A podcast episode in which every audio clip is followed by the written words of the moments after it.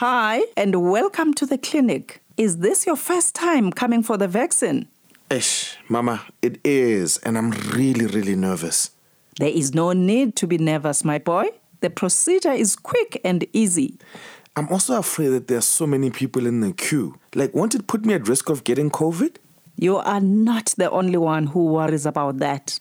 Look at how the chairs are spaced out. We practice social distancing, and everyone here is wearing a mask. We are also sanitizing people's hands every step of the way. That, that makes me feel better, thanks. So, Mama, once I sign up there, am I ready to go through? Yes, and then the nurse will explain everything to you about when to come back for your second shot and what to do if you have side effects. Okay, Ma. Wish me luck. You've got this, my boy. Thank you, my lady.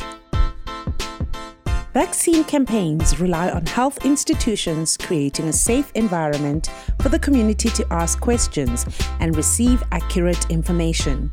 Go to sacoronavirus.co.za to get more information.